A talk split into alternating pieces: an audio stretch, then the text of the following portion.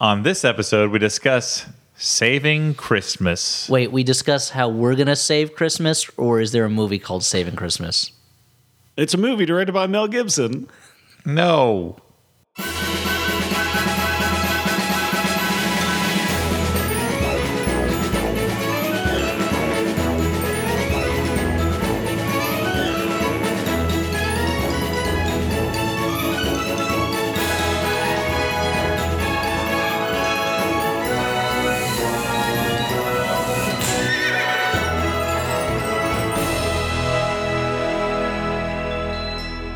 Hey everyone, and welcome to the Flophouse. I'm Dan McCoy. Hey, Dan, it's me, Stuart Wellington. Hey guys, Elliot Kalen here, and ready for more floptastic fun. And we are the Flophouse. Ho ho ho! It's December. Merry December. Oh, yeah, you better watch out. You better December. You better not pout. I'll tell you December, It's more. It's slightly colder than November. but not as cold as January you'll get. not- February's cold too. March sometimes too. By the time you get to April, it's warming up. No, we're not doing this Shortest bit. day of the year is in December.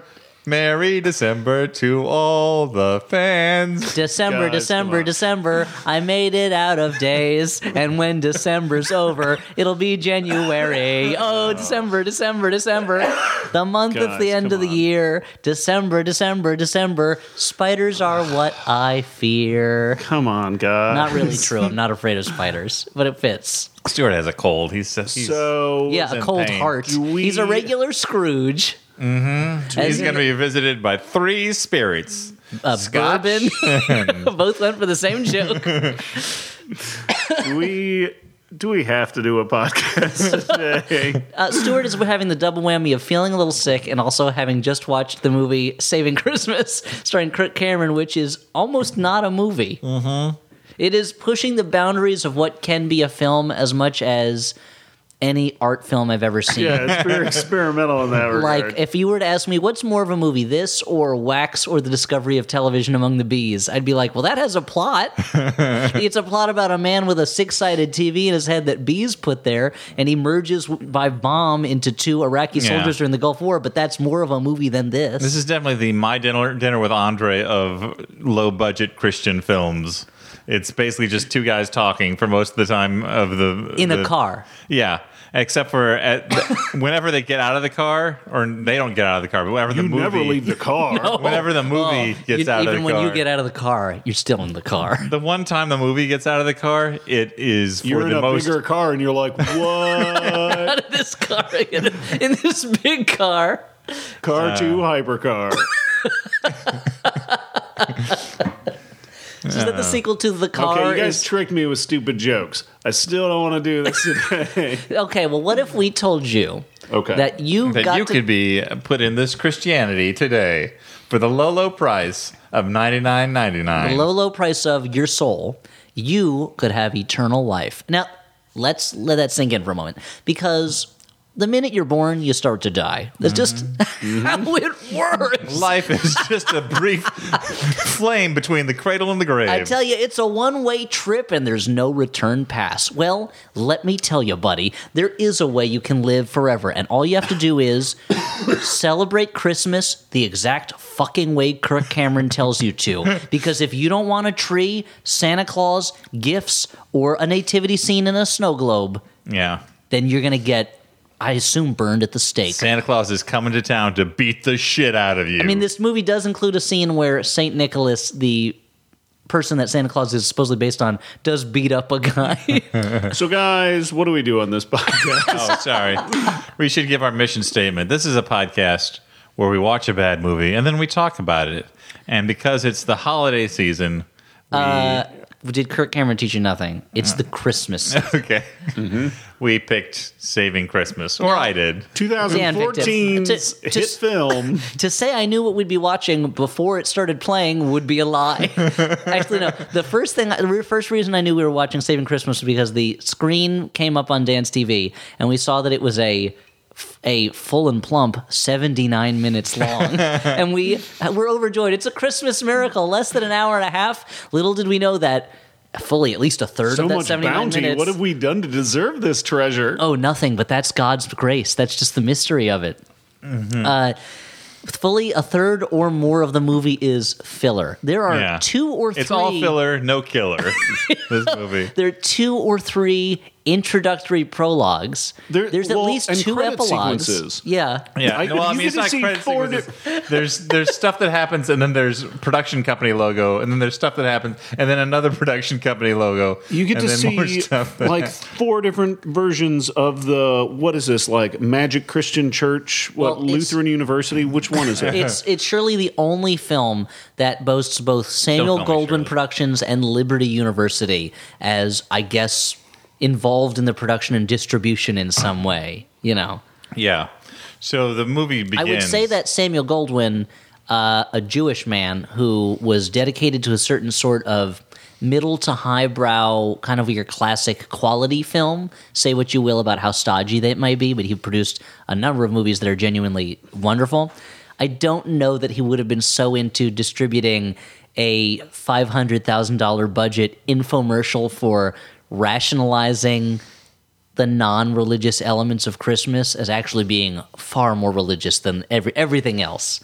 That if you this is the mission statement of this movie is if you have an issue with let's say you don't have an issue with Christianity, you're already Christian. The movie takes it for granted. If you're watching this movie, you're Christian, which mean- to be fair is probably yeah, the it's case. either a Christian person or assholes who do all this stupid podcast that nobody I- listens to. I wouldn't be surprised if I'm the only non-Christian person to ever see this entire movie ever. So I don't that's- know. They probably there's probably out there someone has uh, tied down a Jewish person and made them watch this in a weird effort to convert them. I guess maybe, yeah. I mean, we have a very weird effort, but uh, yeah, it li- take- like do you imagine that uh, you're a high school kid? You're invited to a party from the I Mm-hmm. well, I've don't know, never been in that situation, but from yeah, like some cool kids, and you're like, oh, these cool white kids are really nice. They invited me to this special party. Wow, why are they white? Well, because a smash cut, the party ends up, you're in the basement, everybody's looking at you weird. They start a movie, and you're like, oh, I hope it's a spooky, scary movie. And in a way, it is spooky, scary, because the movie they're showing you is uh, surviving, saving, Saving Christ- Christmas. Not surviving. Surviving Christ- Christmas is a different. I mean, Christmas with the Cranks. so you Jingle get All up the to Way? leave. You get up to leave. Uh, you don't want to watch this movie, and you find the basement door is locked, Mm-hmm. and there's like 16 hungry kids down there. Hungry What for do you- your flesh. Yeah, or pizza rolls. Who knows? Kids So there's- love both of them. so there's a little slot at the bottom of the door. That's where mom can slip the tray with pizza rolls on it. Or perhaps a go-gurt. Or uh, I don't know if the slot's wide enough for the uh, Sam's Club size yogurt Sam's containers. Club. I get. Why are they the Sam's Club size? She just gives you the It's because of the individual value, For- dude. yeah, come No, on. no, but then you How take- much do you think she's made Oh, of ta- ta- money? ta- ta. Then you take the individual sleeves of Go-Gurt out of that and you slide it under the door. No, we get it in trough size it's because we're a supposed to be- hungry family of six kids. You're gonna be you're gotta be transferring it to a smaller package at some point, or else you lose the go aspect of Go-Gurt, which is that it's mobile and you can eat it on the go. I don't know. I think if you put the trough on a skateboard and then the six kids kind of like shimmy along the side next to it, I you're hope not getting your steps on your your Fitbit counter. certainly not. But- Uh, look, I mean, uh, the point. What, you either you better either be on the go drinking it from a sleeve, or sitting down playing the ancient game of Go, or it is not Go-Gurt. yeah. But whether you have go-gurt or yogurt, the important thing is the gurt. we can all agree on Yeah, that. sure. Gert is where it's at. Gertie the dinosaur? How in a world where they were trying to make yogurt sound cooler, they changed the yo part of the word. Uh, the fact that it already has a cool word in it, Yeah. and not Gert, which sounds terrible. yeah, I mean that's if you're gonna try and connect with hip teens. Yeah. I mean, yo is something they say all the time. Yo, Willie, you know, because they're all Alf. Yo gabba gabba. Yo, Gabba Gabba, yo, yo, the Mm-hmm. coolest of the toys. There are there Justine Bateman's uh, boyfriend from Family Ties who always said yo. Nick, did he? Nick, I, I believe I was don't his remember name. that character. Did he die in a car accident? I You're don't thinking know. of James Dean. Okay. I think I am. Yeah, or Princess Di, maybe? yep. who's known for dying. Oh, dude. What? Come on. Come on, she was the people's princess. should have known, is she all was I'm the saying. People's Republic of Princess.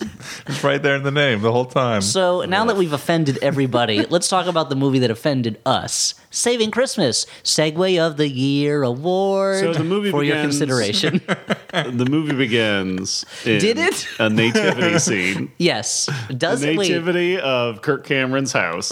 So the movie starts with Kirk Cameron literally sitting in front of a fireplace, establishing the mission statement for this movie, which Yeah, is like that a like a Christmas special type opening. Like if Yeah. you were doing interstitials for I don't know, you're watch, showing Ernest Saves Christmas or something. yeah, and Jim Varney, rest in peace, is going to sit in this chair and be like, I "Hey, mean, Vern, he's that was not a, gonna. that You're was not a gonna put crazy his scrape." corpse.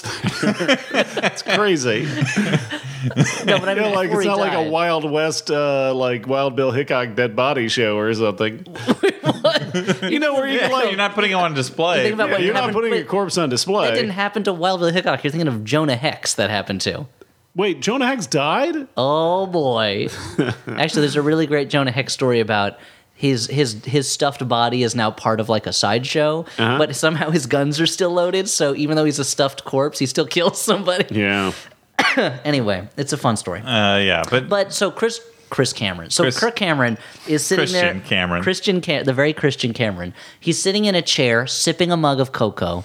Yeah, and very slowly. very and he very slowly explains the purpose of the movie which is that there's two types of people out there people who are telling you hey you can celebrate christmas but be a little quieter it doesn't belong in the public square and people telling you hey all this stuff about christmas the tree santa claus the elves it's pagan it's not even in the bible and he's saying don't listen to those fuckers because it's all christian and the world should be christian cue the movie and then was you like- cut to like- the next group of production logos But I love I love how it is like actually how the world is like Christian Christianity is like walking around like this thing it's mine now that thing it's me I've Beard- got I it. mean, Your that is the growing history season. of Western civilization. he does say, he says, I love the, the fire because he's in front of a fireplace. And it's a great time to grow out your beard. Fire it destroys everything. It cares It's a not. cleansing fire. It's- it purifies the soul. the tool of Vulcan. It's destroyer of forests, heater of food, man's oldest enemy. this building is on fire. Gremlins 2, the new batch. Great stuff. So he's basically, but he lays claim Oh man, what a much better movie. and a much better Christmas movie, right? Uh. I mean, well, that was not Chris. That's that what is it happens on President's Day, right? Well, they talk about President's Day because uh, she, it's not on President's Day, but she, someone mentions Someone mentions it. Someone mentions Lincoln's Lincoln. birthday. Yeah, Lincoln's birthday. And it kinda in a way it takes place on New Year's Eve. Um, In a way. okay, I retract that it's a Christmas movie, the first Gremlins Christmas movie. I let's say it takes place on it. Maybe it's an Arbor Day film. Well, to or the it's gremlins Veterans before Day. they all die, spoiler alert, they kind of think it's it's New Year's Eve and they're singing New York, New York. They're just partying. I their mean, New York, asses New off. York's not a New Year's Eve song. Kind of it is. It's when a- uh, else do you hear it? Anytime you're in the airport at New York, when you're leaving a Yankees game, Oh, they always okay. play it. yep.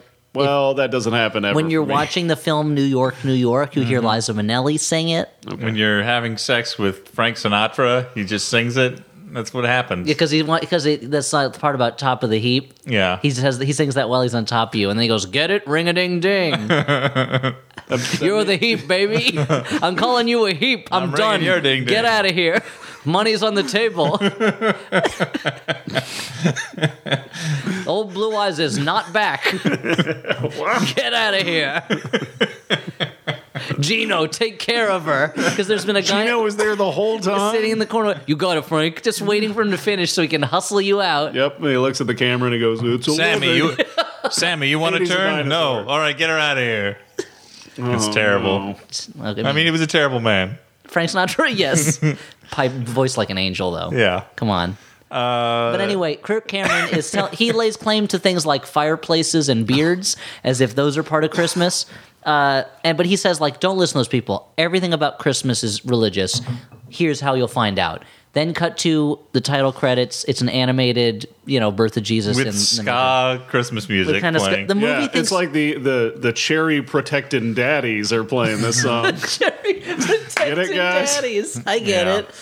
I get it. It's Dan that- doesn't seem to enjoy my joke Uh, It took me a moment. because there was a band in the No, I- nineties. now there was Yeah, a I'm band who familiar played with on, I those. believe, the Nickelodeon Kids Choice Yeah. Awards, whose name was the Cherry Popping Yeah, I Daddies. got the swing a name revival. that implies, at the very least, that a man with children of his own is going about it wasn't really a, deflowering someone else's Mm-hmm. wasn't children, really a ska or at worst, band. his children. Uh, what was it then? part Neo of the swing. swing revival. Oh, you're right. It was part of the swing I revival. mean, if you're making a Save Ferris joke, maybe then I would have been on board. What's another? Well, what about like like, uh, real big fish. Yeah, yeah, there you yeah. go. It's real big fisher of men. there you go. Perfect. There you go. Boom. Done. We did it.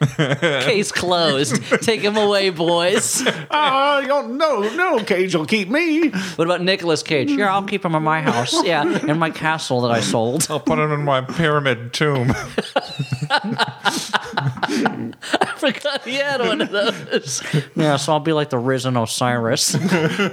My organs will be kept in canoptic jars.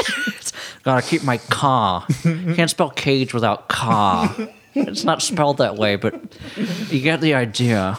Nicholas, Nicodemus. Sure. That's a that's an Egyptian thing, There's right? something there. Keep going. Nicholas Coptic. Anyway, so uh, Kirk Cameron has established a mission statement. So, cut two. We are at the swinginest Christmas party at someone's McMansion that there is, and Kirk Cameron. It's his brother's. It's his sister's house, and she's married to a guy named Christian. Despite the fact that he looks and he's coded as super Jewish, glasses, beard goatee, Asks a lot of questions. asks a lot of questions, talks like, I, I, I, oh, is this is this Christmas? 'Cause I, it's Chris- is this Christmas? I don't mm, uh, mm, uh, mm, uh, to celebrate Christmas like this, like that, like this. Uh, generals like this.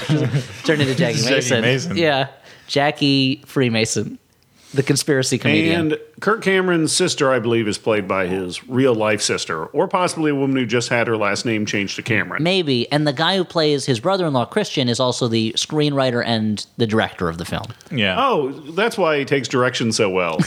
I think that's why he's allowed to ramble on for minute after minute he's and take allowed to- after take. improvise as if he's doing uh, like a viola swollen exercise every time he's on. St- on the- Swollen viola. yeah, swollen viola. Viola swollen. One of the. I don't know what that is. She's one of the uh, the seminal figures in improvisation. Oh, okay. What did she do? Uh, she helped invent improv as a form. Because Uh, you know who I thought invented improv? Jesus.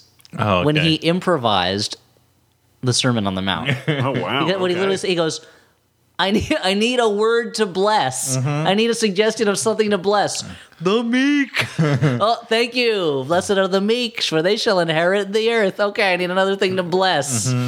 Peacemakers. and that's all the Sermon on the Mount that I Some- know. Some, short scenes there. Every time he's done Short form Christianity. very sure every time Judas runs across the stage Mm-hmm. to show that the scene is over. Uh, anyway, Christian is appalled that his family is throwing this Christmas party that's so materialistic. It's not really about what's in the Bible or about the important thing, which is Jesus, and everything's This- distracting from It Jesus. is a very well attended, multicultural oh yeah, uh, Christmas party filled with giant uh, plastic candy canes and stars. giant wrapped gifts. Big, uh, big old nutcracker in the corner. A Hell man yeah, dressed dude. as Santa Claus who is barely trying to keep his beard on. Yeah, it's a it's a rip snorter of a, ho- a holiday and party. Kirk Cameron, and there's like five speaking parts in the whole movie. Mm-hmm. Three of the characters barely enter into it, and the other two are Kirk Cameron and Christian. And so Christian storms out to his car. He can't deal with this, and Kirk Cameron decides he's going to go drop a little gospel knowledge on him so that he understands that this is actually the right way to celebrate Christmas. And he does this with three, eventually four monologues Yeah. about how each of these elements that seem like they're not part of celebrating the divinity of Jesus actually are. And if you don't do them, you're kind of a heretic who needs to die. And they are hil- like they're hilariously like reaching. They So might the as most well part- be like Riddler jokes in the Batman series, the way that they make a connection between two unconnected things. Well, this conversation, and I use that term loosely, begins with Christian sitting in his SUV listening to, I don't know, one of many different types of songs that are played. They list they listen to a country song, some kind of funk song, a hip hop song, just in the background. But here, here's the thing I just I just for- didn't realize till now. You know why Kirk Cameron's so mad? Why you is know that? what Christian's refusing to do at his own party? Mingle. Christian Mingle. That's why, because that's another movie. Anyway, what you were saying. So he the their conversation begins with Christian basically laying out all the reasons why he doesn't agree with like the materialism of Christmas and the various traditions that are associated with it. And Kirk Cameron never really answers that. Like he never he starts to he never really actually talks like it it, it begins it's exclusively told through stories rather than like and him revealing information as opposed to like actually trying to get to the bottom of what his his brother-in-law's problem it's not a real dialogue. It is yeah, it's a series of solilo- it's a series of speeches explicating each of these things, but they're all like imagine a stone, yeah. a stone in a cave. So the three things that, while they're in the car, at least that uh, Christian is upset about are number one, for some Huey, reason, the Dewey, Louie. for some reason the nativity snow globe which is of course the major objection that anyone has a problem with the corruption of christmas has is all these Mm-hmm. nativity snow globes everywhere number two the christmas tree and lastly what was the third one Santa Claus. santa claus how did i forget santa claus the biggest one of them all because Yeah. he's a fat man. Mm-hmm. And Covered in red. He thinks, uh, as to quote Chico Marx, there ain't no sanity clause. Uh,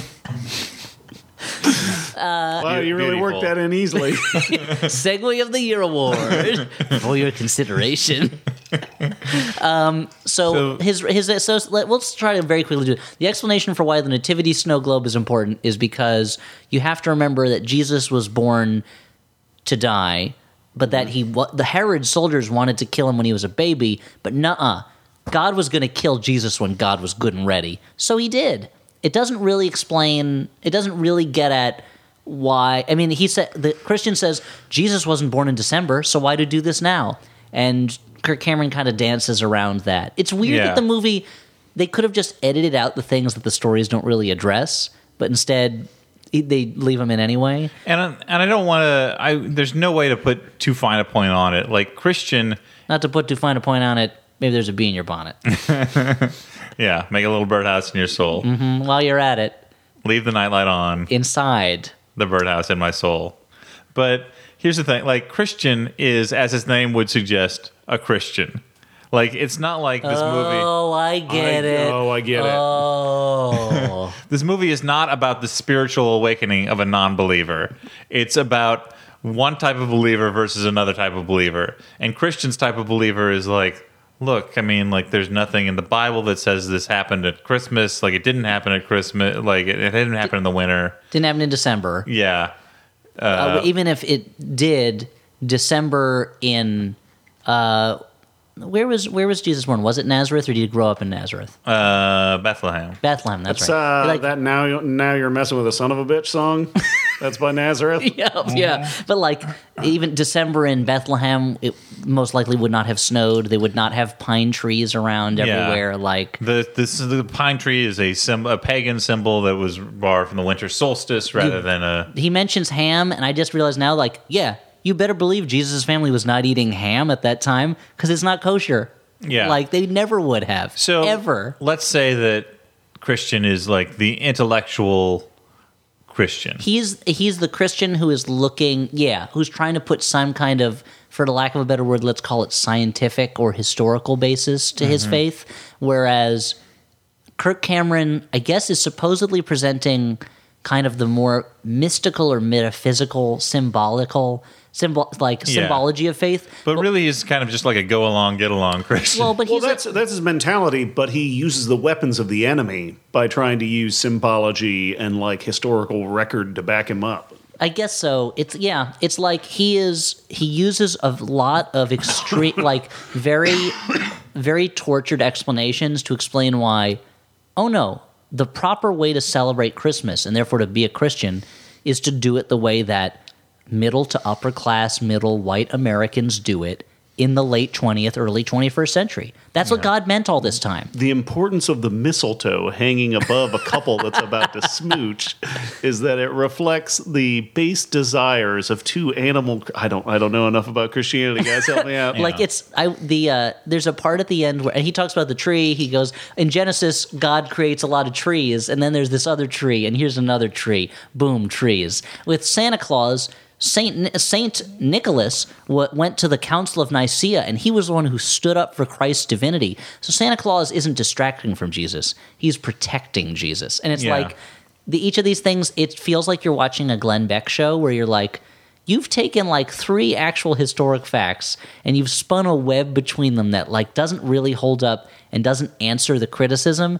and all you've all you're really doing there's a scene there, here's the shot that made this movie for me was when christian realizes his his error of his ways and goes back in to apologize to his wife for being a jerk and walks past two enormous fri- refrigerators in their huge kitchen Yeah. next to like they have an entire like a like a refrigerator sized wine holder Yeah, that's a that's wine refri- fridge. wine fridge and it's like oh that's what this movie is all about this movie is all about how like it's totally okay to be a christian who spends all of his money on stuff for himself and is working towards having a lifestyle that demands three enormous refrigerators next to each other Yeah. because jesus wants you to have all this stuff dude and then it becomes explicit when at the end they're, they're eating dinner and there's a voiceover from Kirk Cameron who's as if because it's like they forgot to address this thing, so they threw it in. Hey, people say the materialism gets to you. Well, the story of Christ is all about the story of someone overcoming the material world and the material flesh. No, it was like no. It's, it's So- about a div- divine person made material, and so Yeah. giving material things is okay. It's a celebration And just of material that- my and you're seeing, like- fucking God. This is like the opposite of the the, the, the this is lit- Christian. this is dogma. like- literally over like catalog shots of like very nice napkins in silver napkin rings on like a on a beautifully laid table like the whole thing I feel like if someone brought up the parable of the camel and going through the eye of the needle and a rich man entering the king- kingdom of heaven, they'd be like, uh, look over there. And no, they'd they, run off. They'd come up with some way to explain how actually the needle represents posterity. And what they're saying is God is so generous that he'd make a needle big enough for a camel to get through. That's why he wants you to have this stuff. He's so generous. But they, and when he talks about uh he also talks about can't say about Saint Nick beating the shit out of somebody, which is like as if like this guy was a hero. He beat the crap out of this guy, Yeah. which seems also like kind of a non Jesus way to act. But but but actually the the best rationalization is the guy Christian to show he's now humble sl- throws open the doors of his house and then slides in on his belly along the Marble. really floor. polished marble floor Yeah. so that he is at eye level with the presents and it goes look up at those presents those boxes wrapped under the tree don't they look kind of like a skyline for the perfect city of heaven that god li- dwells in and look at you with the tree above it and that tree symbolizes jesus and that's the center blah blah blah but it was like wait, Wait, hold, yeah, on hold a on. 2nd We're supposed to give presents to each other because if you look at them from the floor, they look like a city. I'm not sure that tracks. and like I am the I am what I like. I remember we did Fireproof, which was another Kirk Cameron Christian movie. Yeah. and I wanted to go out of my way to say like, look, I have no problem with people's faith. I respect people having that faith, and I admire it about people. And I've got my own faith that I don't need to get into. It's called Cromism. Yep. No, but Mm-hmm. Oh wow. no, no, but like as a as You a believe in the strength of one's arm. it's the only faith I have. Uh, the only prayers that have been answered are the ones answered by these fists. Mm-hmm. But uh, like, the, it's really that religious faith is something that I have a lot of respect for, and that I think is very beautiful. But so it, I like don't want to get. I don't want to be at the point where I'm like, look at these dumb religious people. But like, this movie's really dumb, and Well, it no, takes you're not It takes the saying things that. about like the things that are valuable to the human I mean, spirit I'm saying about religion. this movie's really dumb. No, No, It is but you're dumb. not saying that about religion. um, No, but the writ like that. The th- it takes the things that are that are most necessary and valuable about spiritual life, and it's like, look, dude, you can believe in Jesus all you want, but if you're not buying a shit ton of presents and dressing up as Santa Claus and putting a tree up, you might as well be a tourist. You know, like it's. I don't yeah, I mean, it. like, well, I'm a Even the fact that I pronounced terrorist that way, as if making fun of somebody from a different region, I don't Yeah. like. That wasn't fair of me. That wasn't fair to you, Dan. well, I To grew make up fun of the way you say it. okay Do you say it that way? terrorist. Oh no, you say it that. Yeah, it's a different way. You say I- I terrorist. mean, you, there's a certain slackjawness of Dan's pronunciation. yeah, I I think yeah, like a Cro-Magnon man. Sure. Don't know what I said. That was weird, but anyway, I mean, I grew up in the Christian faith, and my uh, father was a minister. My grandfather was a minister. Minister. My other grandfather was a minister. My uncle was a minister. Uh, I went to church every Sunday, and I think this movie is the dumbest thing. it is really, but also there's the fact that that so you think the movie's over because Christians realize the error of his ways. They take a snapshot of the whole family, freeze frame. It says "Merry Christmas" in text. Movie's over, That right? should be the end, right? no, incorrect. He's got to apologize to his wife and then have a dance party, a hip hop do a dance hip-hop party, dance party. for like five straight minutes. Like, Movies- great credits are going to roll during this, right? Movies are over. Movies over, right? No, time to sit down for dinner so Kirk Cameron can talk to us about materialism. Movies over, right? Wrong. Time for the bloops. We finally got some bloops at the end of a movie, which did make me a little happy yeah. that we finally got some bloopers. Yeah.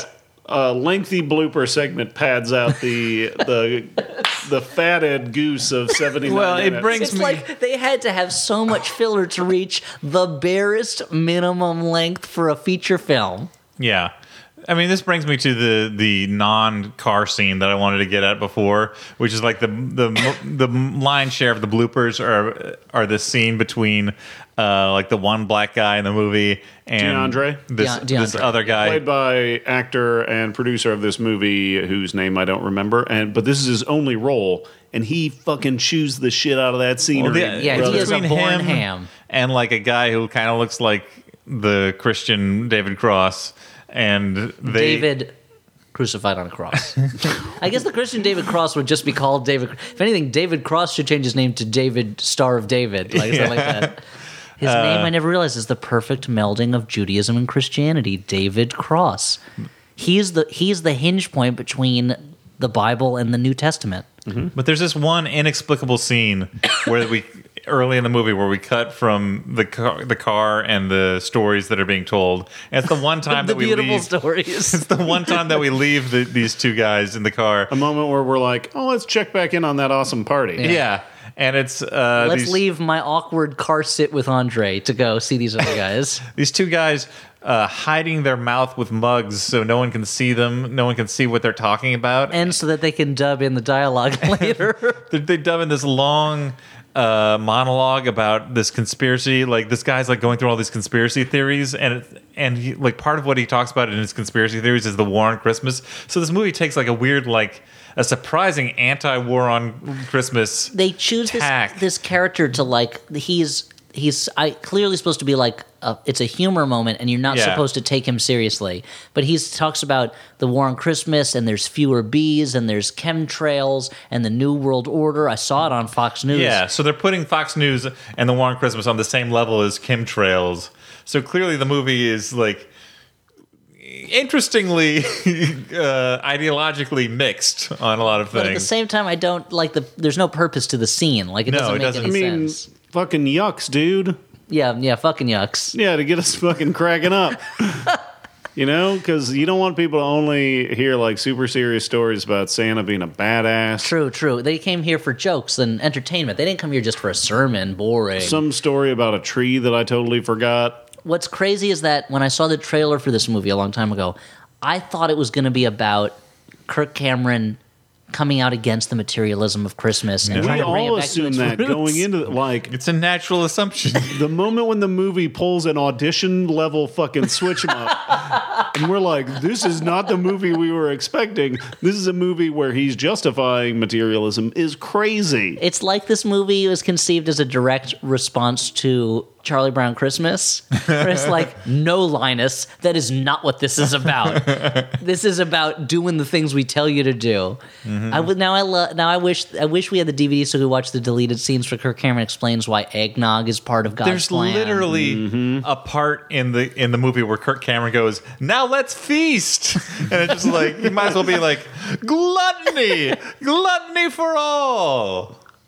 But uh, it's a it's a movie that I mean it was made to be shown in like church basements and stuff like that or like to have I assume Dan this is the kind of movie your Mm-hmm. as fam- pornography, kind of in a way there's a lot of pornography to it like the the well the moment hardcore where scene in the minute in the middle between Jesus and It was and Mary awesome. was crazy. I mean that's his mom. the uh but, I'm the- not into those. but but showing a guy like Kirk Cameron convincing another smart guy with like his weird bullshit logic to like to go along by with the what way- he's saying like that's the ultimate pornography for some folks the idea that you've yeah. like Interesting. You've had a conversation, and through your own fucking logic, you convinced him like nothing gets his fucking boner exploding faster. yeah, the most easily convinced man in the world. Like the, Kirk Cameron, like tells him a story, and he's like, "Oh." Yeah, I never thought of that. It- you get the My feeling- eyes have been open. if Kirk Cameron was like, I gotta use the bathroom, stay right here and left, and then another guy got in and started telling him the opposite, he'd be like, Yeah, you got a good point. I have a yeah." harder time when I'm bartending of convincing Dan to have ano- another drink than this guy has of good. And for that, all you have to go is Dan, and he goes, "We got one more. Y'all take it." It's it's like a. I mean, we went into this incorrectly thinking that it was a movie, and when it's more, yeah, yeah, yeah. it's it's like When it's an experience. you don't Uh, watch Kirk Cameron Saving Christmas; you live it. Ugh, I love I love when like Christian like m- you know like Christian is making like a a Christian the valid character, not Christian. yes Okay, Christian is making a valid point about Christmas trees being a pagan tradition. And who cares? If, like, that's a valid point, although who cares if they are? Like, it's also a beautiful thing to do. Like, I have a Christmas tree in my apartment right Look- now looking at it right now. as we record. But Kirk Cameron's uh, rationale got for a squirrel it is in it. like basically twofold. He's like, uh, there were trees in the Garden of Eden, and also trees are kind of like a cross, and Jesus got crucified on a cross. Like this is the level of of discourse that the movie exists on, He- and there's something beautiful about that. There's a lot of tree, huh? Let me tell you all the times trees show up in the Bible. It's like, well, should we have lepers at the party? Like, I don't understand. Should there be plagues at the party? Like, those are in the Bible too. ugly Christmas sweaters almost reflect the pain the ascetics felt when wearing a hair shirt.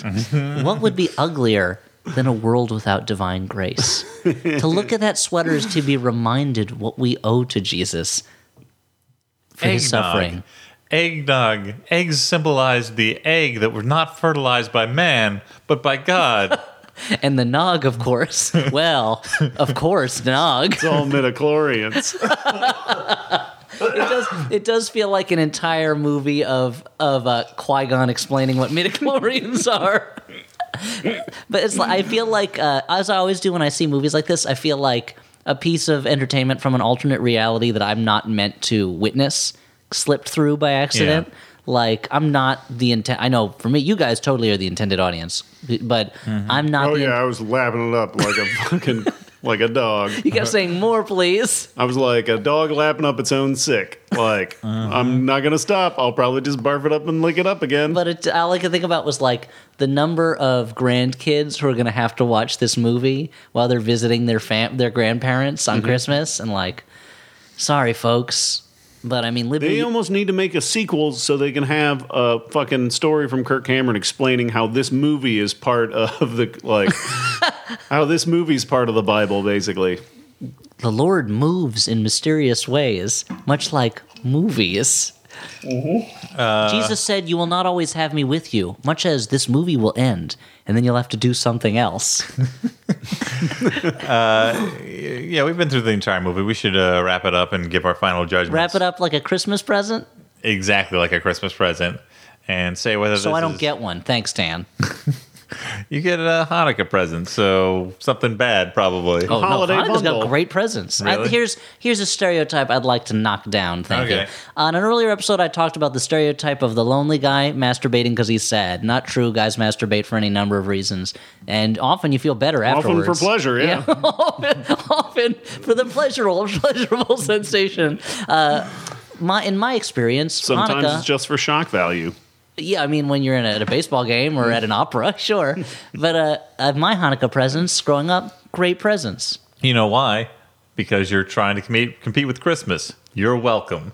You're welcome. I mean, that is true. I mean, there's no reason to give gifts at Hanukkah otherwise. It's mainly a gambling holiday, what with the Yeah. dreidel and the gelt and all, and the lot because this is, it's some, about. this is a gift that we cholesterol. Christians have given to you.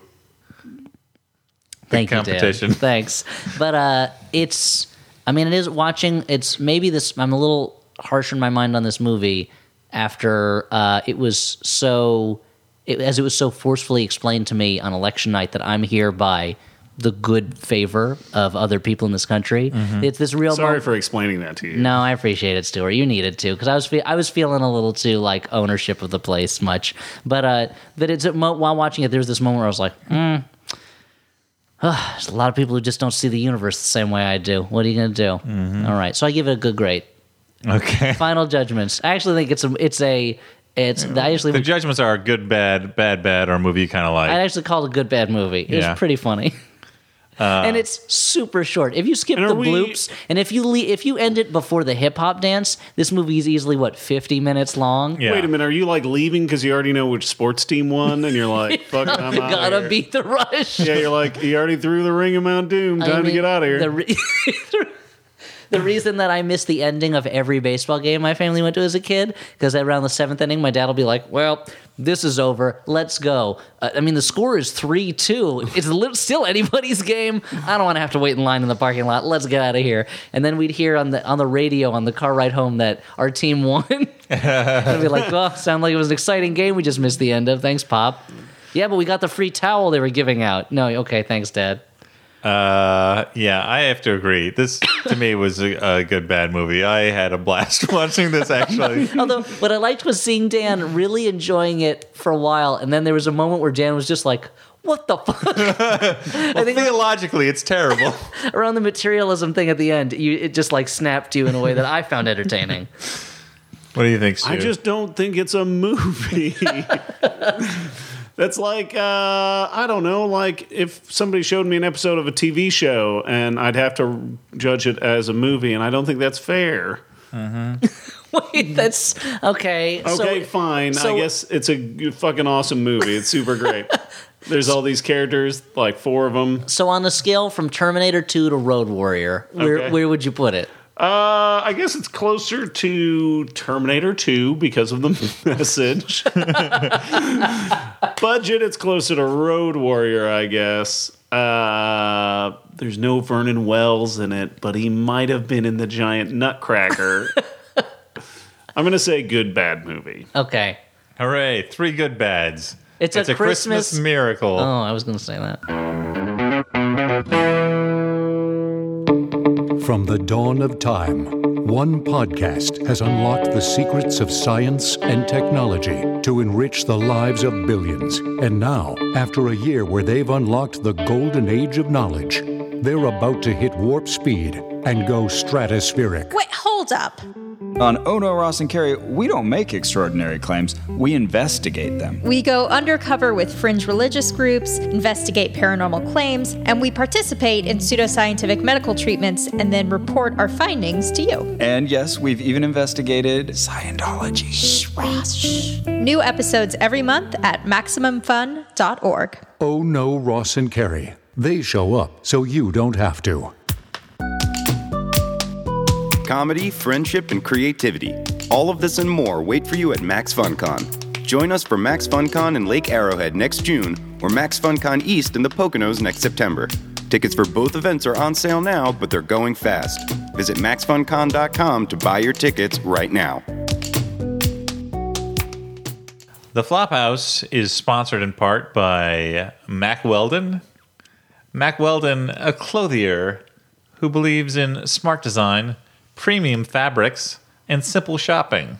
And boy, is that shopping simple, friends. Oh, it don't get any simpler than Mac First, you Weldon. whip Shop. out your phone, go to You go beep, boop, boop, macweldon.com, say beep, boop, boop into your phone microphone. Siri takes you right there, and you go, What kind of undergarments do I want to slap on my bottom bits? Let me say something about Mac Weldon. I don't want you guys to have to think about what's covering my penis right now, but it's No. Mac Weldon underwear right now as I record this, and it is super comfortable. Wrapped around like a tourniquet? Nope, that would imply there's something wrong with my penis, and it clearly works. I have a son. He's mine, right? Oh God! but the test said, "Don't think about it now. Don't think about it now. You're on the air." Uh, He's no, so blonde, Elliot. it's is very it's true. He blonde. is very blonde. Uh, he does okay. he loves- Curly He blonde loves- locks. doesn't It look seems- like me. Yeah, He's, it's he's good at sports. uh, would- not true. He's actually a little uncoordinated, but and he's interested mainly in monsters and Muppets right now. So uh, if anything, very close to me. Uh, I think uh, yeah, it's and it's the most comfortable underwear. It's super comfortable, and you don't feel swampy at the end of the day. No. that swampy feeling? No, Say it- goodbye to it. And it looks Goodbye, great. swampy feeling, you say. Hey, you say, hey, Swamp Thing, get out of here, Alec Holland. Fuck out of here. hey, you'll go be part of the green, buddy. Uh, here's the thing Mac Weldon wants you to be comfortable. So if you don't like your first pair of underwear, you can keep it and they'll refund you. No questions asked. Which is a funny offer, though. That being said, 'cause it's like, don't like that umpire, don't like that underwear, keep it. Mm. You got, you got an effigy to make and want to clothe it in underpants for some reason? You Hey, can use these. Disposing of that underwear you don't like is your problem now, but you're gonna like it because it's really. I guess tell them you don't like it so you can ha- you can keep it because it's really good. You're gonna wear it all the time. Are you like Elliot and are offended there's a statue of Captain America? Well, why don't you put some underpants on him and laugh at him? I mean, I'm not offended. I think it's weird to have a statue for a very militarized statue of a fictional character when. Uh, let's let's. I'll just Take it somewhere else, Bill Maher. let me just say, let's just pick a name out of my hat. Uh, that Elizabeth Roebling, who basically built the Brooklyn Bridge. There's no statue of her in Brooklyn, and there should be. I've been wanting to put a petition like, a about that, giant but I don't know how shield? to do it. Yeah, holding a giant shield and punching Hitler in the face. It's Oh wow, that's a really complicated statue. Go on, Dan. more of a point is- tableau. Mac Weldon's underwear, socks, shirts, all their stuff looks good, but also performs well in all sorts of uh, environments working out, going to work, going on dates, just uh, doing whatever, man. All the Star Wars environments: Desert Planet, Cold Planet, Forest Planet, Foundry Mm-hmm. Cantina planet. Planet. Well, Cantina's on the Desert Planet. Yeah, if you're gonna have to deny death sticks from uh, Elan Sleaze Bagano, Well, if you want to try it out for yourself, go to macweldon.com and get 20% off using promo code FLOP. flop, it's easy to remember because it's what the thing inside the Mack Weldon underpants will be doing in lesser underpants. Oh, boy. Just flopping around. Jeez. I highly recommend them. Uh, the podcast tonight is also sponsored by ZipRecruiter. Are you hiring? Do you know where to post your job to find the best candidates? Well, look, posting your job in one place isn't enough to find quality candidates. That's foolish. Why would you think that you're going to get the best candidates just by putting it in one place where you know people aren't going to see that? What if the place is bestcandidates.com? that place is uh, playing you for a fool, Elliot? Okay, now what if the place is on the bottom of a homeless man's shoe? uh, then you really are depending on the luck of the universe to provide you with the finest what if I candidate. believe that serendipity is when fate has a sense of humor? then you you're writing fucking movie posters.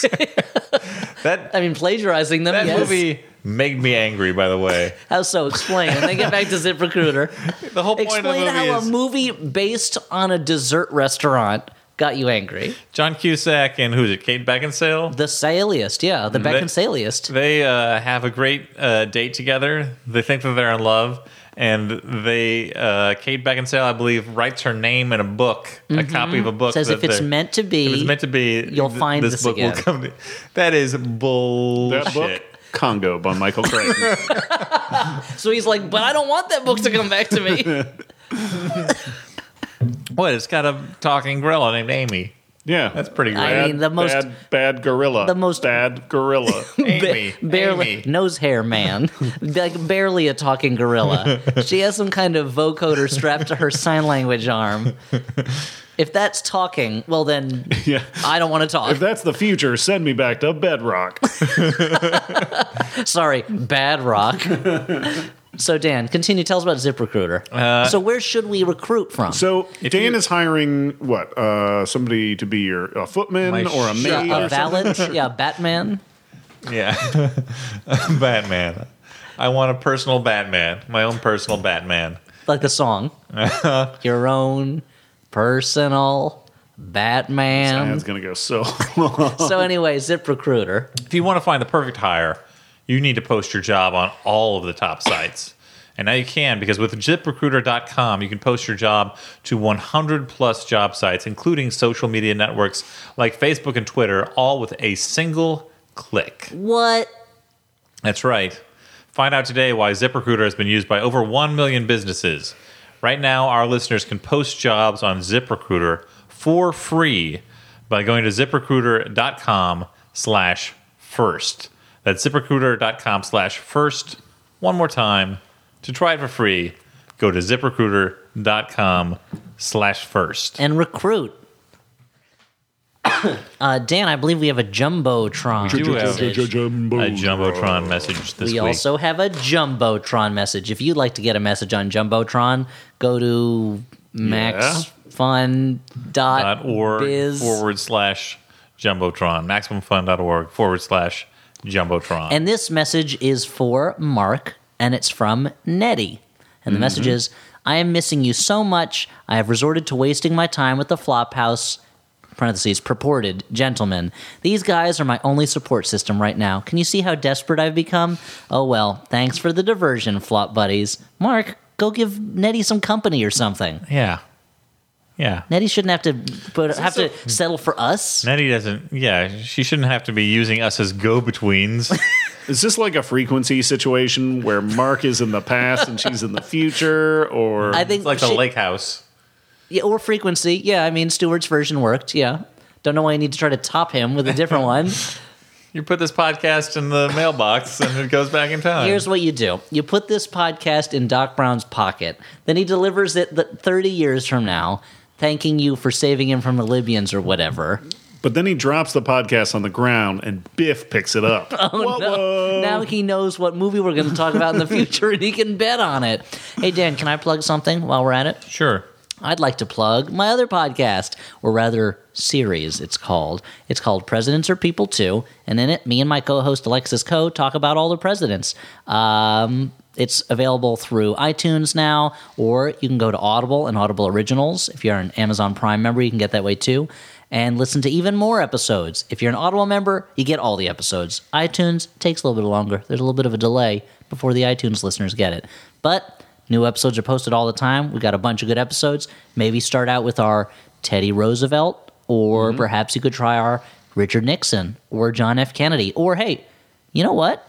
Go with like John Quincy Adams. Maybe are all someone you named don't know so after, much uh, about. American about. presidents. That's because every president gets their own individual episode, and we're going to do all 45 of them. Uh, there are a couple of other short announcements that uh, we should make number one Martin Uh, Short is here. the oh, That's a short announcement. the uh, I just wanted to say that uh, Glad the, he didn't do a Martin Short impression. the flop house oh, announcement number two Martin Short has been shot. I'm so sorry. the Flophouse Facebook group, uh, their charity gri- dri- their charity drive, not grive. There's No, no, they're such cha- thing as a charity grive. Uh, maybe hey, make it new. It's your thing now, boo. I'm straight tripping, boo. Your tongue is. oh. The Flophouse Facebook, You're on fire tonight, dude. Mm. the Flophouse Facebook has organized a charity drive for Planned Parenthood. We mentioned it before. Plant Parenthood. If you want to donate, That's for the plant nurseries. you can uh, go. We've got a link up on the site. Uh, but we also want to mention that we will be doing another live show. Our our Energy. live show. Energy, Dan. Enthusiasm. Yeah, so we're doing a show at the Alamo Draft House, the new Alamo Draft House in Brooklyn, New York, It's a that just opened. Beautiful theater. It's great. The movie I'm recommending tonight, I saw there. we're going to be doing a uh, a riff show where we're going to be making jokes over the movie, classic bad movie. Uh, what the boy next door? the is boy next door. The Boy Next Door, starring J Lo. And some fella. Some abs delivery system. if you haven't seen this movie, it is hilarious, and it goes crazy. Unfortunately, s- three Yahoos are going to be talking over it the whole time. Their names Dan Stewart and Elliot. Tickets are going to go on sale on Monday. yeah, the Monday after this episode comes out. Uh, and That's- come join us. It's a pretty small. Monday the twelfth of December. I think we're going tickets to be in will be the on big sale. room, but it's going to be fun. The I mean, it's show not as is big on as a stadium. the show is on January the fourteenth. That's a Saturday. That's a Saturday. So if you did not get tickets to our Bell House show January on the the 21st, 21st, which is sold out, never fear. There's another show at the Alamo, a different type of show, a- a movie riffing show on January the 14th at the Alamo Draft House, Brooklyn. And guys, I my riffing chops are pretty pretty tight now after my mystery science theater Uh, work. why is that? Oh, because you worked for a show. Uh, a television show. Yeah, Oh, yeah, okay, that's true. Yeah. So I'm also the show gonna that be- invented movie riffing. And I'm saying that as if I had anything to do with that, even though I was a child when it started. Uh, I'm also going to plug something real quick. Uh, This the- toaster into the wall. The I'm really dadding it up tonight. Yeah, yeah, yeah, just- threw another threw another curveball at me, and I swung at it. Uh, so the the Max Fun New York group is throwing a holiday party, their candle nights party at my bar Hinterlands on In Brooklyn. in Brooklyn on uh, December 17th. It's a Saturday night. Um, so if you want to come down, I know I'm going to be there. I know before the party, I think the party starts at eight. There's going to be a like a holiday cookie exchange beforehand. Weird. And uh, I think there's going to be uh, a Yankee swap, and my wife and I are organizing a silent auction with all the proceeds going to charity. Oh, very so nice. it should be fun. Uh, come on down to Hinterlands, December 17th. If you haven't been to Hinterlands, you don't even have to wait for December 17th. Just go on down. It's a great bar. Speaking of candle nights, uh, which is a my brother, my brother, and me thing. Uh, I no, just- it's called Hanukkah. I just want to say, uh, Jordan Jesse Go. Uh, Jesse said some very nice things about us in the last Jordan Jesse Go about how uh, I don't buy it. our show, our show has helped him through some tough times as uh, he has been unhappy about uh, the post-election uh, world. Uh, and I just wanted to say, in reciprocation. The same goes for his show, and also uh, my brother, my brother, and me. So Jordan, Jessica, and my brother, my brother, and me, great shows that have helped me cheer up, and just two of the shows on the Maximum Fun Network, which happens to be our network. which has a lot of great shows. a lot of great shows. So uh, including uh, the Adventure Zone that I was recently a guest on. that's true. and Judge John Hodgman, which I was a guest on a while back. Synergy. It's turned into like a Tim and Eric bit. All sorts of digital effects were going on with Dan's face that you couldn't see just then. Hmm. But now that we're done with all of that stuff, we should move along. That was a lot of plugs. A lot of But I thought plugs. they were good plugs. We plugged good stuff. Yeah, we're like uh, a couple of circuitry mans. uh, circuitries, men. Uh, Vernon Wells is getting a lot of airtime on this podcast. this episode. Um, He should be paying us. Stuart, did you know? I don't know if you still can. There was a period when he was part of a stable of actors where you could pay him to talk on the phone with him for a half hour. That's fucking awesome. Or you could buy a call from Vernon Wells to somebody. I would totally do that. I'll, I'll look up the information. I'm going to see. For, for a few years now, I've been considering get, doing that for your birthday. My God, that would be and incredible. been like, is this something Stuart would really like? Or I don't know. oh man, that'd be awesome. Because I remember the rates being very reasonable. Vernon, Now Wells, that you mentioned it, he's gonna blow up and his rates are gonna Vernon jump. Wells' time less valuable than you'd think. not That's not true. Continue, Dan. We should move along to our next segment. of the Moving right show. along, ning a ning, ning a ning, Which to is- the next segment now. The next It's the segment- letters letter segment, with letters from you. All right, thank you. Um, so before we get into the letters proper, we should. Uh, no, we've All got, right, I'll sing a fuller song. Letters. We No. got the letters for us. Not okay. while I'm. We have these gifts, these nice uh, uh, holiday gifts Oh, from Jason, last name withheld, which I feel like we should open now. So opening things on air, as always, is gonna go great. You can hear the oh, paper. Foley, Foley. Look, look at these presents. If held up against that tree, it would look like a modern Judea. It would look like some kind of futuristic oh, city. man, this is great. I love it. Whoa. So what I have here is I've got a Blu-ray special edition Criterion collection edition of Beyond the Valley of the Dolls. written by Roger Ebert. Yeah. I have got. Oh, what am I saying? No, a fine film. I, uh, I'm very excited. I have a Blu-ray of The Sun Shines Bright, which is a John Ford movie I have not seen. Uh, which it mentions on the back is a remake of Judge Priest, which I have seen, but I'm not familiar with this one at all. So I'm curious to see it. Thank Judge you. Priest in Mega City 1 or Mega City 3. Go. And I have Thank a you, Jason. Blu-ray copy of John Carpenter's Elvis, Oh. a John Carpenter movie I've never Ooh, seen, Holy crap, that's amazing. Yeah, where Kurt Russell plays Elvis. This the is movie he awesome. met Kurt Russell on, right? Uh, as I said, I don't know, so we're gonna find out. These are really these are really great picks, I think. Uh, thank These you, are Jason. fantastic. Yeah. Wow. Thank you, Jason. You know us. It would be funny if John Carpenter decided to do the score for the Elvis movie too, and so Elvis is just performing like songs from the Big Trouble in Little China soundtrack. Hey, who's that guy over there? Try, okay, t- play us a song. Big Trouble in Little China. Uh, but uh, moving into Thank the- you, Jason. Everyone. Yeah, thank you very much. Moving into the letters. Now it's time for the real boy. letters gifts on the side. Thanks for those gifts. And now here we're giving a gift to you in the form of reading letters. Thanks. I just don't have it tonight. That's right. I mean, no, I we've got we've had a number of songs. They've just been yeah, it's very short, and sweet, like an anal cunt song. Um, is that a band? yeah, duh. Oh yeah, I, f- I forgot they're the number one band in the country. Doy, don't you watch TRL?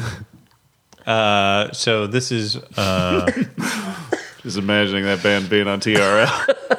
this is from name withheld because I didn't even put the first name on here. I'm so- Professional. super, super profesh. Uh, Somebody's been on ZipRecruiter. hey, flop tarts. I was recently thinking about the zombie film 28 Days Later, which I perceived to have a radical shift in tone halfway through. I mean, a radical shift in it, tone when he's throwing all those zombies start skateboarding. That's when Sandra Bullock turns into a zombie. Mm-hmm. waka waka waka. Ayo, 28 Oh, days joke. a radical shift halfway to, through. Wonka wonka. At first, it seemed like a moody and thoughtful post apocalyptic story with grounded characters before turning into a pulpy, over the top gore fest when the military shows up. I kind of feel the tonal shift was supposed to complement the narrative twist, but it just spoiled the movie for me, like if there was a fart joke in Citizen Kane, but the fart joke is the entire second half. I will mention that there is a fart joke in The Great Gatsby. Can you think of any movies with wildly inconsistent tones or huge shifts in tone that actually benefit uh, from the in- inconsistency? You're all the best, especially Elliot. Oh, thank you. Well, I, Stuart Although he mentioned misspells your name, so you're dead to me. Uh, Stuart mentioned audition earlier in the Yeah, audition episode is the gold standard for a tone shift movie. for like extreme tone shifts that pay off really well. I'm a big fan of uh, something wild that starts off like a screwball sex comedy and then turns into a tense thriller when Ray Liotta comes in as a crazy ex-boyfriend. Not quite as radically. Like The Apartment is similar in that it starts. It seems to start out as kind of like a goofy sex farce, but becomes a story about like attempted suicide and real heartbreak and things and like what it means to be a human being. That Yeah. one's l- less abrupt in terms of the overt tone, but in terms of subject matter, it's a it's a real shift. Then there are really overt movies with a shift, like from Dusk Till Dawn. I was gonna just say that. Well, but that's like a that's not so much a tone shift as just like the plot. It's like two movies got smashed together. That's I I love the shift in From Dusk Till Dawn, but I remember watching that movie in the theater, and when the vampires showed up, my friend leaned over to me and goes, "I think this film just took a turn for the stupider." Except all the commercials for the movie made it clear that they were it was a vampire movie. yeah, I don't know. yeah, but it also got like it also gets way wackier. That's true. You know, which it is does get fu- sillier. Certainly, fu- I mean, Tom Savini has a penis gun in that movie. yeah, but that's before the vampires get there. Okay, I guess you're right. But they like or Gremlins 2 is kind of similar in that it starts out as kind of like a silly horror movie, not horror movie. It starts as a silly monster movie and then becomes l- literally a live action cartoon, you know? Yeah. Like it pushes the silliness so far. I remember when I was a kid, like that was like a bridge too far. I I love Gremlins two now, but when I was a kid, I was like. I wanted a scary movie, and then like it got so I silly loved at it the so end. much. That was like heaven for me. was Dude, watching that I movie went as a ape kid. shit for Gremlins too. I Yeah. had like all the collectible cards, and I kept them in a fucking sleeved binder in order. Uh, I'm Who was try- your favorite Gremlin in Gremlins two, Dan? Uh, I liked the Spider Gremlin.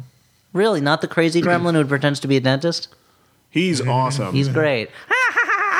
and by the way, Open that's wide. exactly Elliot's favorite Gremlin. Oh yeah, always. Just like Either my that or favorite. the electric gremlin that kills all the other gremlins. just like how my favorite weasel in Roger Rabbit is the crazy one in the straight jacket who just carries a straight razor in his hand. No, that's yes, he's terrifying. great. I'm kind of shocked that Dan's favorite gremlin isn't the most obvious one, the lady gremlin. Yeah, actually, you're right because I'm sure there were plenty lonely nights as it where Dan was solaced by thoughts of the of being Robert Picardo at the end when I was that a- lady gremlin. When I know when I was a kid, I was like, "That's the stupidest thing." Girls are gross. yeah, They got a gremlin with cooties. Oh, wow. No, if So a little dice man showed up. Dice was Man Dan's watching Dice Man Gremlins too. Hickory dickory duck. The tone shift of this movie is oh.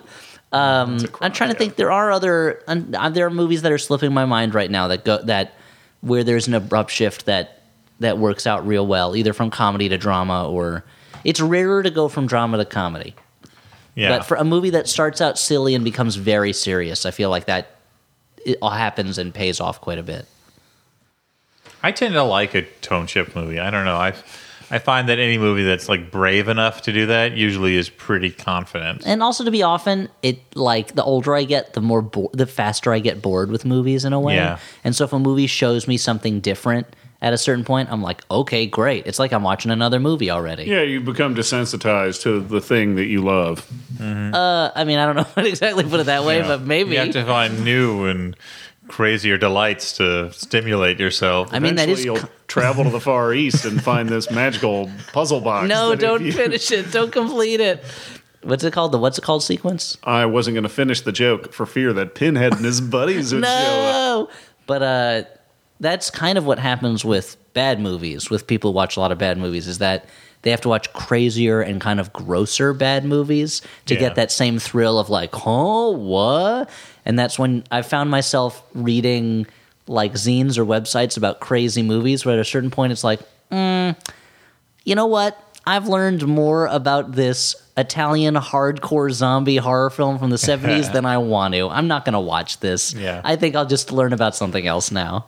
Yeah, when you become like a, a searcher of extremity, you, uh, you begin to. I think you. Uh, everybody reaches a point where you realize that extremity for extremity's sake is not really worth it, and that you want you want more nuance. Yeah. And I, if you there's want not subtlety to your brutality. if there's not a metal band the day after this is released called Searcher of Extremity, I'll be very disappointed. Yeah, they're going to be opening for uh, Vagenda of Manoside. Uh, this next letter is from Peter, last name withheld. Pumpkin Eater. He says, I just had an Elliot sighting in Park Slope tonight. It was super Stay exciting. away from my family. My friends and I were in a, Real chocolate man bites dog moment. My friends were in I my friends and I were in a chocolate bar hanging out, talking shit. Wait. Oh, that is the chocolate. Wait, they were in like like a giant chocolate bar? That's right. They're inside a Snickers. it's like the poster for Sack Lunch from Seinfeld. How'd they get in that bag? I mean, is it a really big bag? I love that that's.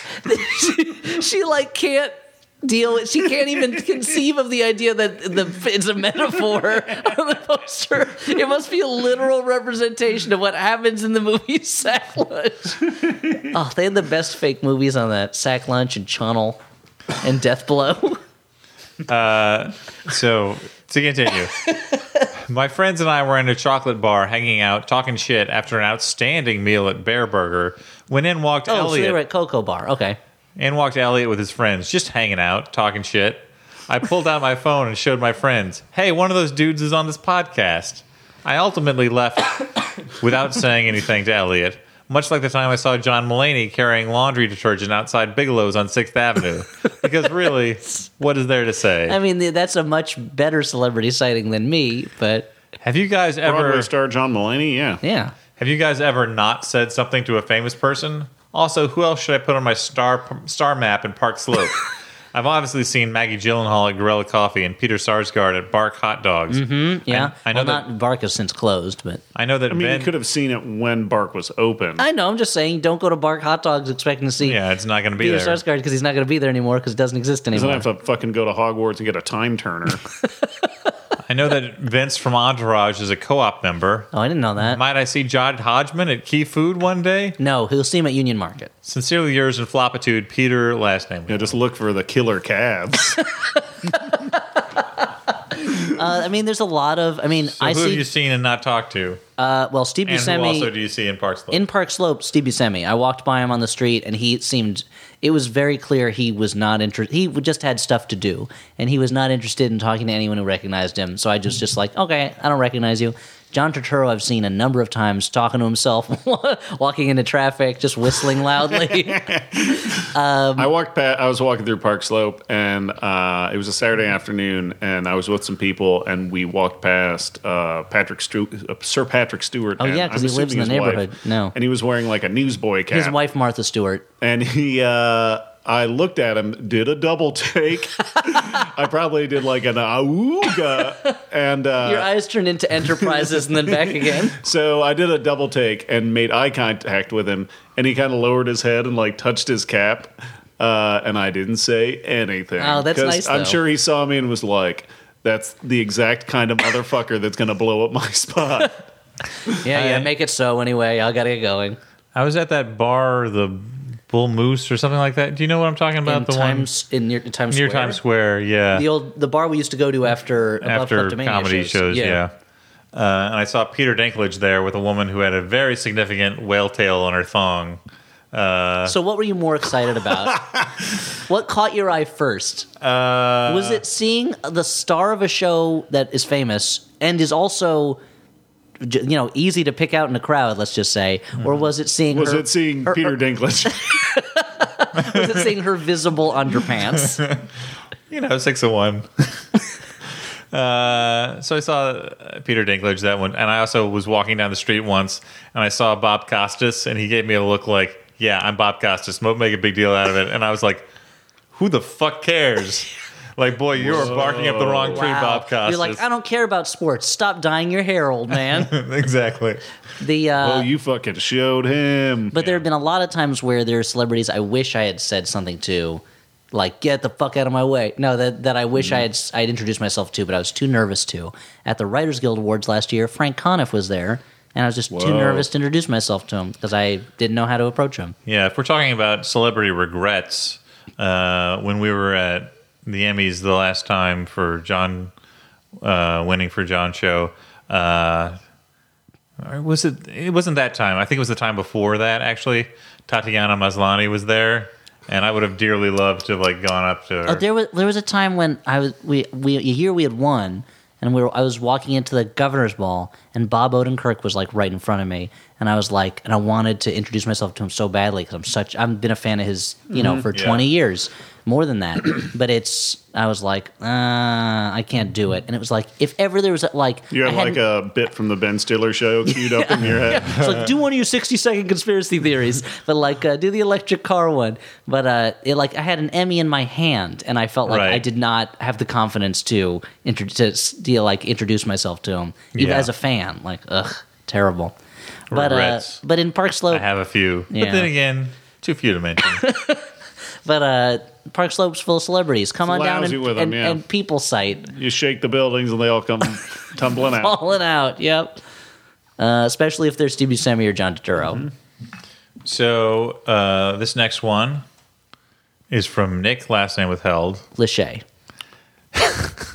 Uh, he says, after finally delving through every episode in the Flophouse archives, I set out to find another bad movie podcast to listen to in between episodes. In an act of what can only be described as brand loyalty, I decided to forego the obvious, how did this get made, and instead settled on the worst idea of all time podcast. If you aren't familiar, it's the podcast where two New Zealand comedians get together and watch the same bad movie once a week for a year and document their descent into madness. Assuming this in some way doesn't That violate sounds fucking brutal, man. Podcasting once a week? Oh, assuming this in, ba-da-ba, ba-da-ba. I hope that sound picked up on the on the microphones. assuming this in some way doesn't violate the 8th amendment, which they apparently don't have in New Zealand. What previously flopped movie would you three watch every week for a year? Nick last name withheld. P.S. I gently caressed the doorknob in a firm yet sensual manner. Did I win Radio Zork? Uh, can't do a Trojan horse radio Zork uh, maneuver. That doesn't work. Mm, Nope. Shut it down, Dan. Shut it all completely down. Uh, I, I mean, I think the answer's pretty clear, guys.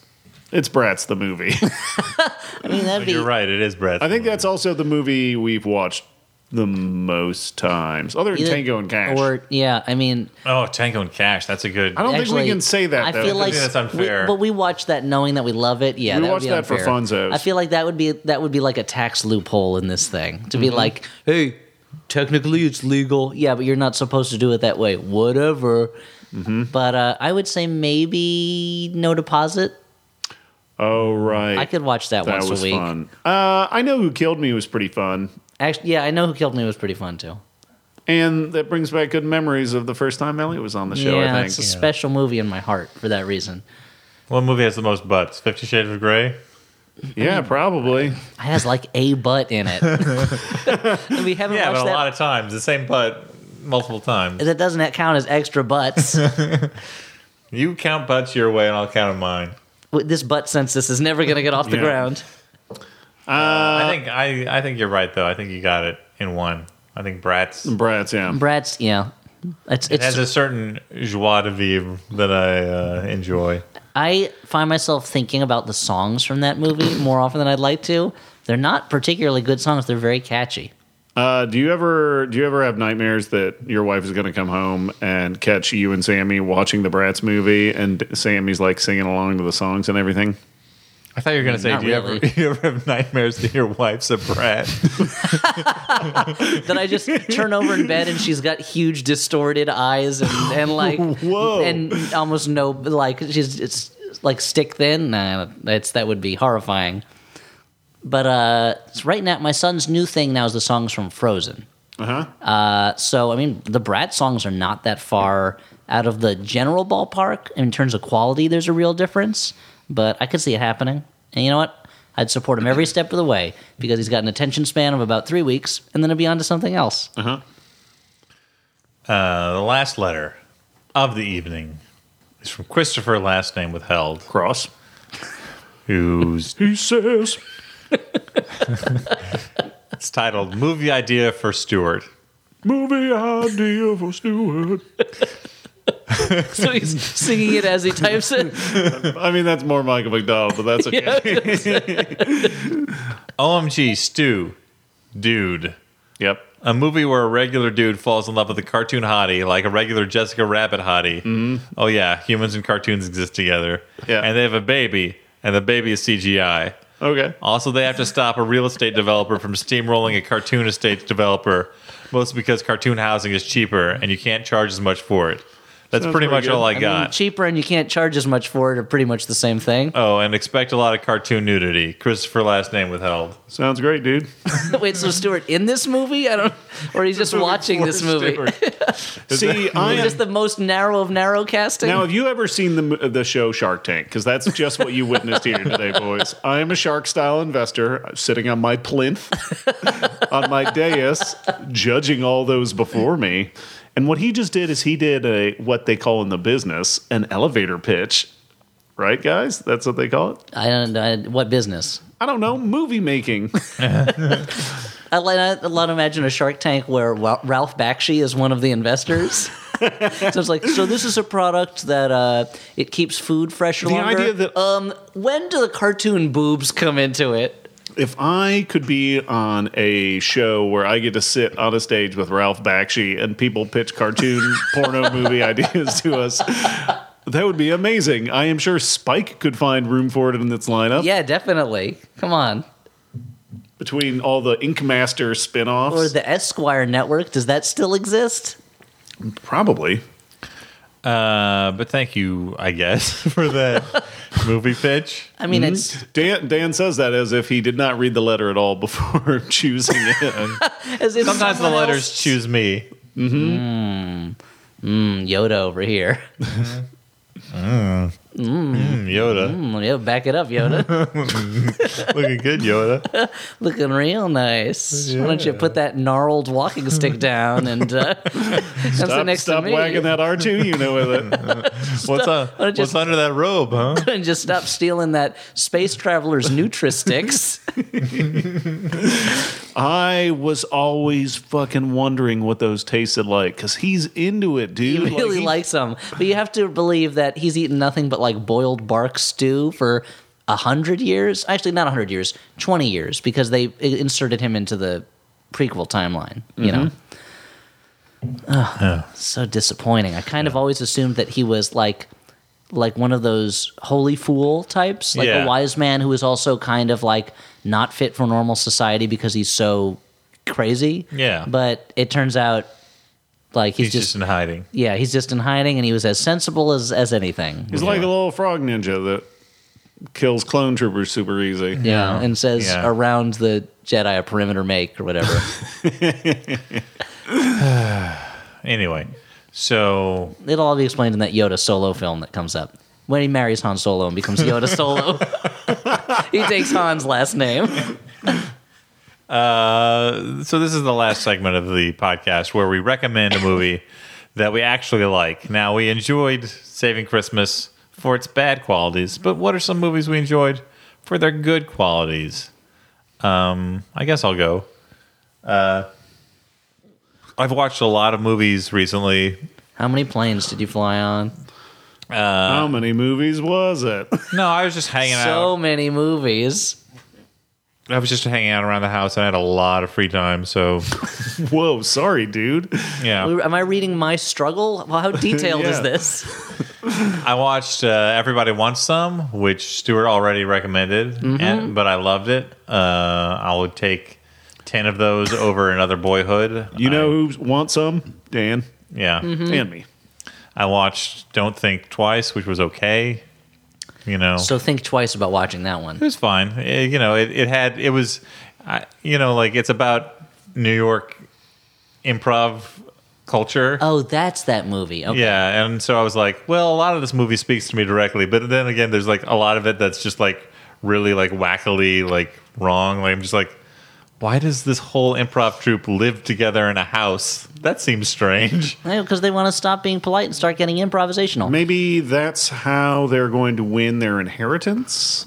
Is it a haunted house? Yes. You have to do an improv show in a haunted house. Sounds like a Tales from the Crypt episode. I saw L, I guess so. the Paul Verhoeven movie, Oh. Ooh. which was really well acted and directed. I'm still not quite sure what the movie was saying, which is why I'm, Saying not run out and read Elle magazine. I'm not quite recommending it, even though I think it's really worth watching. So are we watching the nominees that didn't win the award We of are. recommendation from Dan?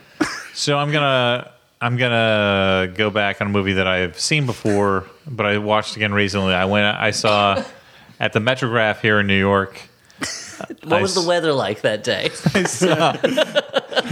how many how much money was in your pocket when you were sitting I there? rewatched The Squid and the Whale. Pastrami swa- s- swandwich, you just said. Swandwich? Fuck this, fuck this stupid podcast. Pastrami sandwich. It's like a sandwich with a swan in it. Mm. Uh, I saw The Squid and the Whale with Noah Baumbach in attendance uh, doing a Q&A afterwards.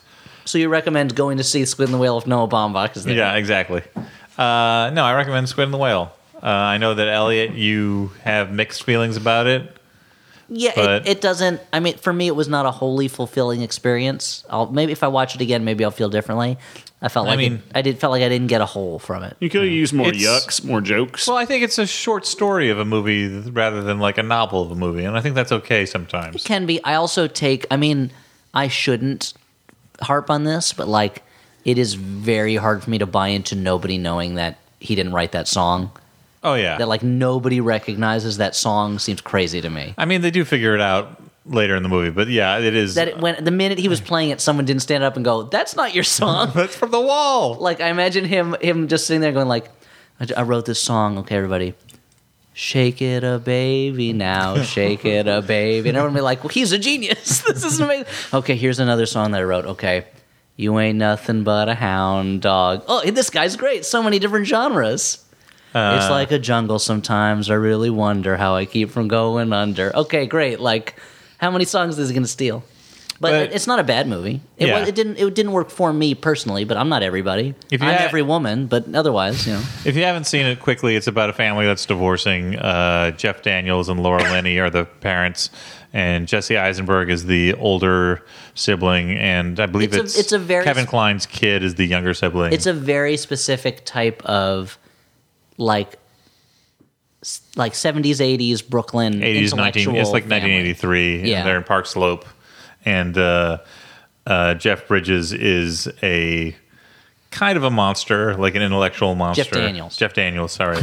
Jeff Daniels. Jeff Bridges is a monster, is all I'm saying. he knows what he did to He's me. got a crazy heart. Well, uh, Dan, I don't know why you're talking about me. and uh, Is that Phantasm starring Jeff oh, Bridges? wow, he's rattling his chains. Old man Bridges is back. you summoned me. Thus spoke my name four times. Jesse, Eisen- bridge you best not cross.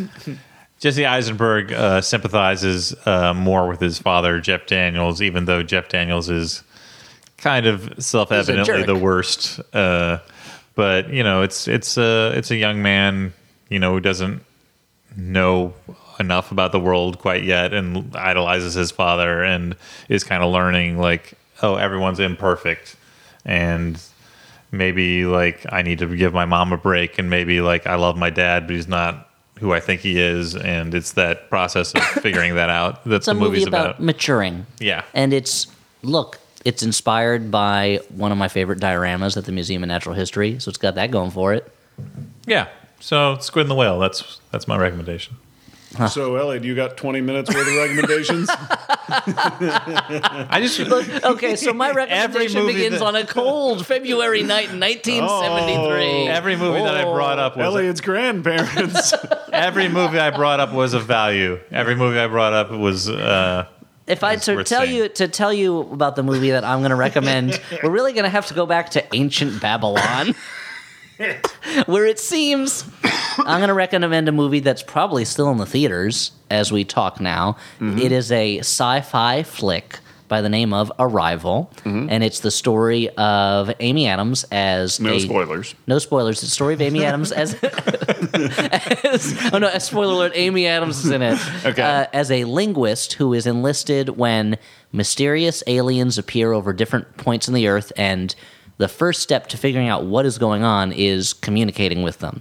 And everyone's having trouble figuring out how to communicate with these aliens, and she is enlisted to unlock this puzzle. And by doing so, uh, discovers more than she intended. And uh, I've been looking forward to this movie for a long time. I was a big fan of the story that it's based off of, and they kind of movied it up a little bit, but in a way that mostly worked for me.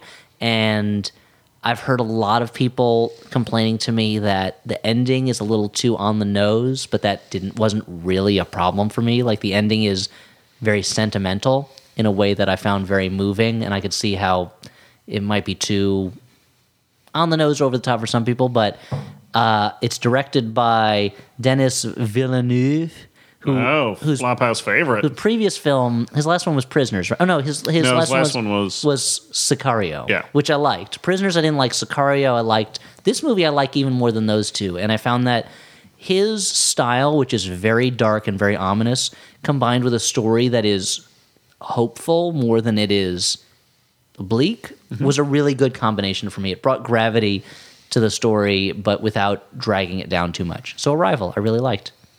Kind of like the opposite of Zack Snyder's Man of Steel, kind of. Uh, yeah, kind where of. he tried to drape everything in like seriousness, but also try and tell a story of a magical spaceman. a overcoming- magical spaceman who wears his pajamas when he punches bank robbers. yeah. and murders Michael Shannon's.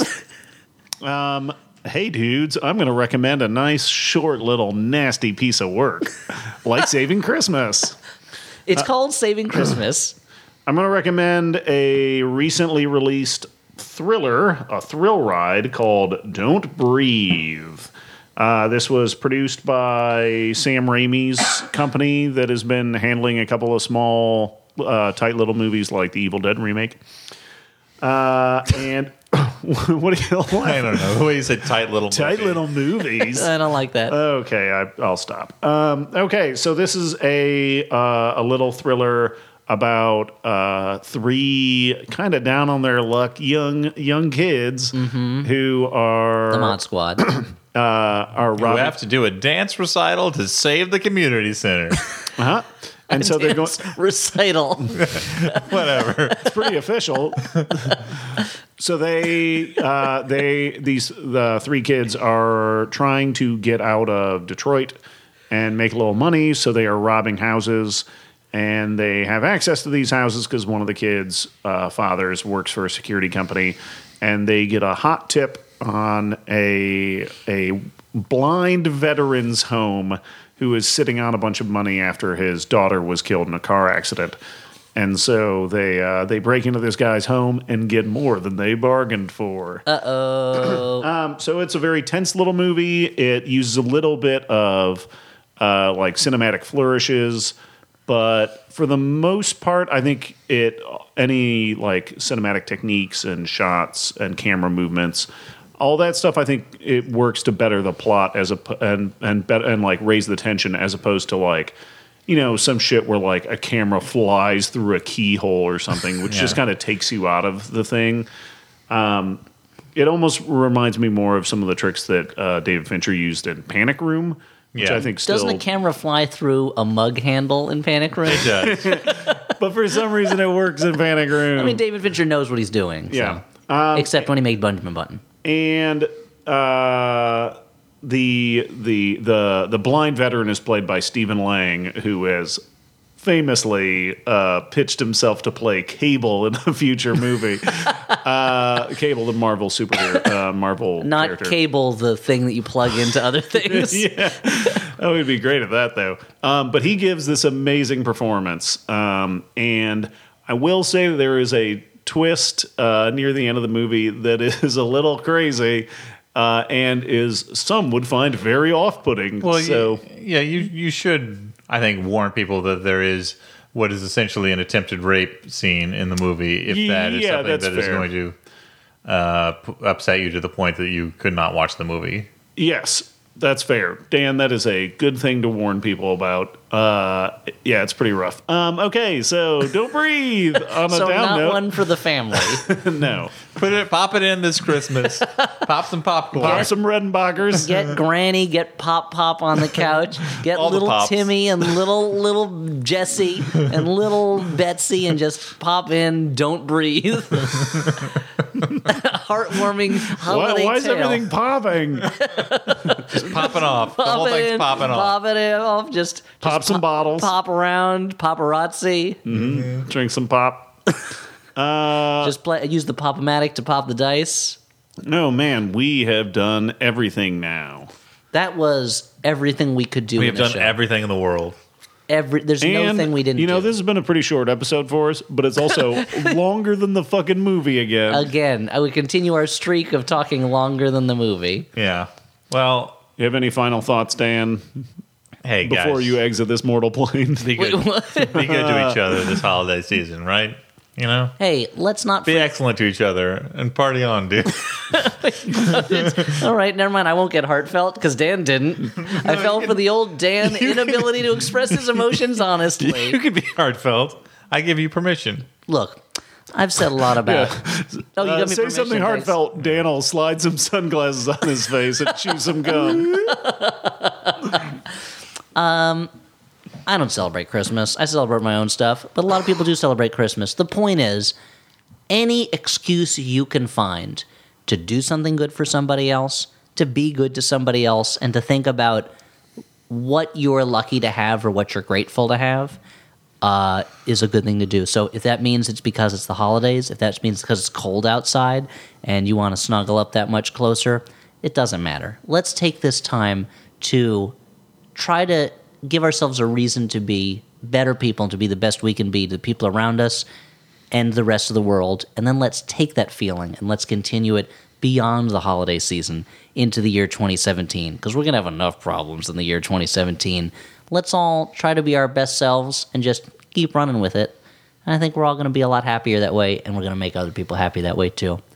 And that's all I'll say. That's a pretty Amen. good setup for this uh, for that letter writing campaign. Everybody's starting to write letters to the Mondo Corporation so that they'll mail me a complimentary Phantasm Ball Christmas tree ornament. Uh, yeah, that's what I'm talking about when I say that is right to the Mondo company and demand a free phantasm ornament For Stuart. For Stuart, not for you. This is for Stuart. yeah, come on, think about others at this time of need. All right.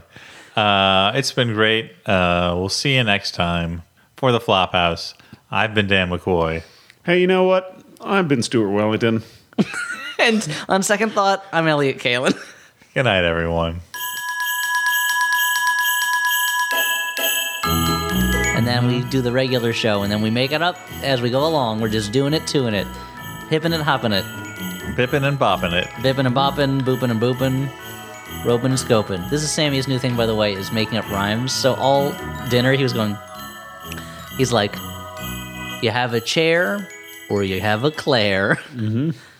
You eat your cheese or you eat your peas. like it's just thinking, that- and most of them is most of them is like your hair is a zare, just like made up nonsense. it's really funny though. He does it for a long time. He's like, "Ugh, mo- Mom Spaghetti, Balthazar Getty. Scared of it's Freddy. still Getty. Betty Spaghetti, A League of Their Own. Ah, uh, Uh, all right.